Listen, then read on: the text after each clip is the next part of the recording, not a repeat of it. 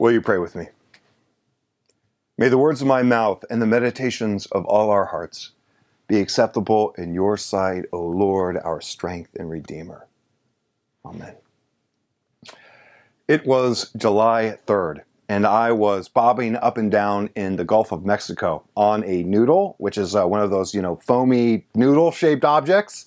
And uh, my son, uh, Jude, and a friend were on a paddleboard, and we had been uh, swimming around probably three or four hundred um, yards from the shore, way out there, uh, but not too deep. And we were arguing about how deep it was. And I said, dude, it's probably like twelve feet. And I was like, I'll prove it. So I, I swam down, got a couple handfuls of sand, and I was swimming up. And I, you know, I saw the outline of the paddleboard. And when I came up, I showed them the sand, and I made this joke. I was like, you know, as I was diving up, I saw the paddleboard, and it occurred to me that the paddleboard, that view of the paddleboard, is the last thing the shark sees before he eats us, which I thought was funny at the time, you know? Well, about that moment, I turned around and I saw shark fins, uh, several. Uh, it looked like a school of them. Um, and there was like what can only be described as like frenzied uh, activity, feeding. There's like white water. They're splashing around, eating fish.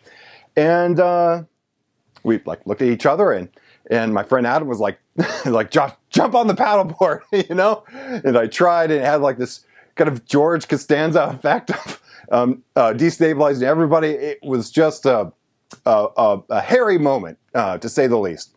Well, the sharks, of course, started swimming towards us. Um, but about the time they realized that we were not the fish that they were looking for, they swam the other direction. And we quickly swam towards the beach. Uh, on the paddleboard, made it a lot faster than I did on the noodle. That was July third. Rewind about a week, and we're in D C, and uh, we're talking about fireworks, and uh, talking with our friends in Florida about who's going to buy fireworks and when. And I said, Jude, we'll buy fireworks on the way there. And he wanted like all the details, which I couldn't give. I said, just trust me, okay? We are going to see the world's largest fireworks store. And when we see it, we'll stop and get some. And of course, he was like, but how will it work? I said, Judy, it's like the Holy Spirit. Don't know when she's going to show up or how, but like if we stay alert and keep watch, there, there she will be, right? And of course, like um, just a few feet into South Carolina, there it is, the world's largest fireworks store. So we careened the car off the highway, went in. Yeah, Fourth of July is becoming, at least for some of us in our family, becoming the apex holiday. Uh, just uh, the, the the most fun that we have. And uh, as, we were, as we were walking in, she said, you know, it's not so much the buying of the fireworks, it's just going into that store and smelling the dynamite. So uh, we went in, we got up, uh, everyone's so fun. Okay, so we're on the beach on July third, and I, I I said, you know, I was like, Jude, how did you feel as you were as you were paddling in? I was like nervous. I, said, I was really nervous too, Dad. And and honestly, I, Jude said, like, Dad, I was I was praying, and I just prayed. I said, dear God, give me one more day. Let me go and shoot those fireworks off, and then I will come back and those sharks can eat me. Just let me make it to July fourth. And I thought, right there, the, the from the mouth of babes, there is a great spiritual insight. The most honest prayer there is. God, give me one more day. Well, in today's gospel, we have another reflection um, uh, in the gospel about what it means for Jesus to be the bread of life. Last week, David did an incredible meditation on what it means to think about Jesus as the bread of life. Today, um, there's a, a group of people around. The, the translation does not... doesn't do a great job. It says the like the Jews were questioning Jesus. And th- the problem with using the phrase Jews or um, talking about the Jews is that everybody in the Gospel of John are Jews, okay? Jesus, the disciples, um, uh, Jews or Samaritans is just about everybody. And really it's the Judeans. And so the Judeans hear Jesus say, I'm the bread of life. And they have this really great question. Um, and they say, okay, if you are the bread of life, if you are the bread that comes from heaven, then how come we know your home address? These things can't match up. They're they're incommensurate. Um, if we really know who, if we know who you are, if we know where you grew up and your home address, you're like Jesus from Nazareth, everybody knows you, then you can't also be from heaven. Uh, but Jesus claims that he is. And I think there's this like translation for us. And that is, as a church, we are, are always struggle with this question. How can we read these lofty descriptions of life? How can we um, uh, commit ourselves to living Christian principles, this holy life, and also be honest?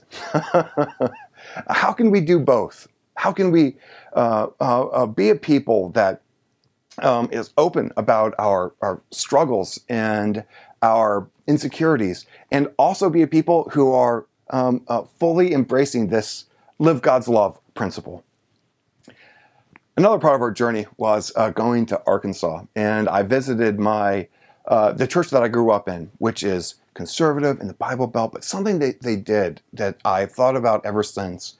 They did something so well. In the middle of the service, uh, during one of the, the, the praise hymns, um, the worship pastor got up and he said, um, are you someone who struggles with addiction?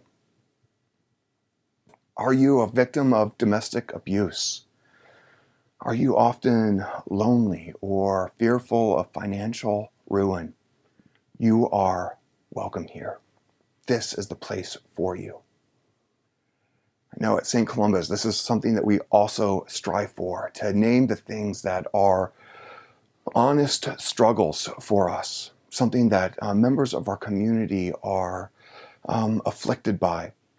That that church is not a place for people who have got it all together, but for us. And in a way, this is uh, an encapsulation of Jesus' message when he says that he's the bread of life. Jesus is saying that he is fully present with us, that the kingdom of God has come near.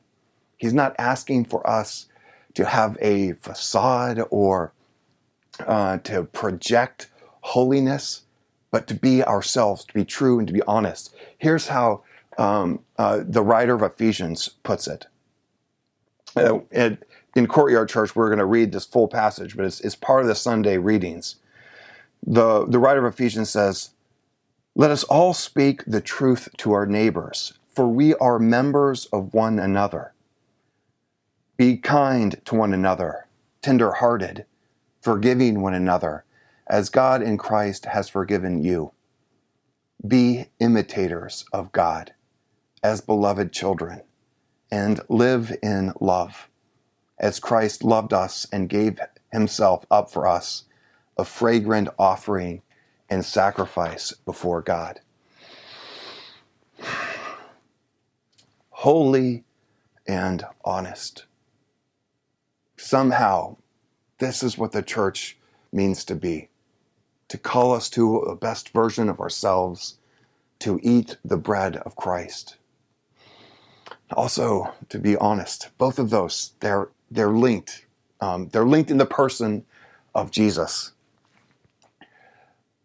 As many of you know, uh, this last week, um, our community, our parish, um, Um, lost Nancy Frankel, who um, uh, we believe was murdered. And um, Nancy was a beloved member of this parish, a friend to many of you. It was a, um, a very difficult situation. Um, the person that the police have arrested for Nancy's murder um, was also a member here, uh, Julia Birch. She came to our in-person services some, and she was a regular uh, attendee of some of the Bible studies that we had. Our work with Nancy, of course, is not yet done. We will have uh, an opportunity as a worshiping community to remember her, uh, to be to give thanks for her and for her life, um, to celebrate it. We are also in this place of of tension and discernment about Julia too. Our work there is not done. Julia, of course, is now in jail. And we, as this worshiping community, oriented by love and forgiveness and mercy, um, our story with her continues also. There was a quote that I thought of um, this last week after reading a poem that uh, Nancy wrote, which Um, will be in the comment box for the YouTube video and also in the bulletin for the um, Courtyard Church. Uh, Nancy's poem is. And as I read Nancy's poem, it made me think of a um, passage from Henry Nowen's book, uh, The Wounded Healer. It goes like this. Through compassion, it is possible to recognize that the craving for love that people feel resides also in our own hearts. That the cruelty that the world knows all too well is also rooted in our own impulses. Through compassion, we also sense our hope for forgiveness in our friends' eyes, and our hatred in their bitter mouths. When they kill, we know that we could have done it. When they give life, we know that we can do the same. For a compassionate person, nothing human is alien. No joy and no sorrow, no way of living and no way of diving. This is the bread of life, to be filled with the compassion of God in Jesus, that infinite, eternal grace and mercy and forgiveness is fully present. Jesus invites us into this community where we can be honest and open and vulnerable with one another. And through that, know each other better, know ourselves better, but also overcome hurdles that seem impossible to overcome on themselves. I don't know what the way forward is. I don't know what the stories are yet to tell with both Nancy and Julia. But it is in this community together, rooted in the bread of life, that we will find our way forward. Amen.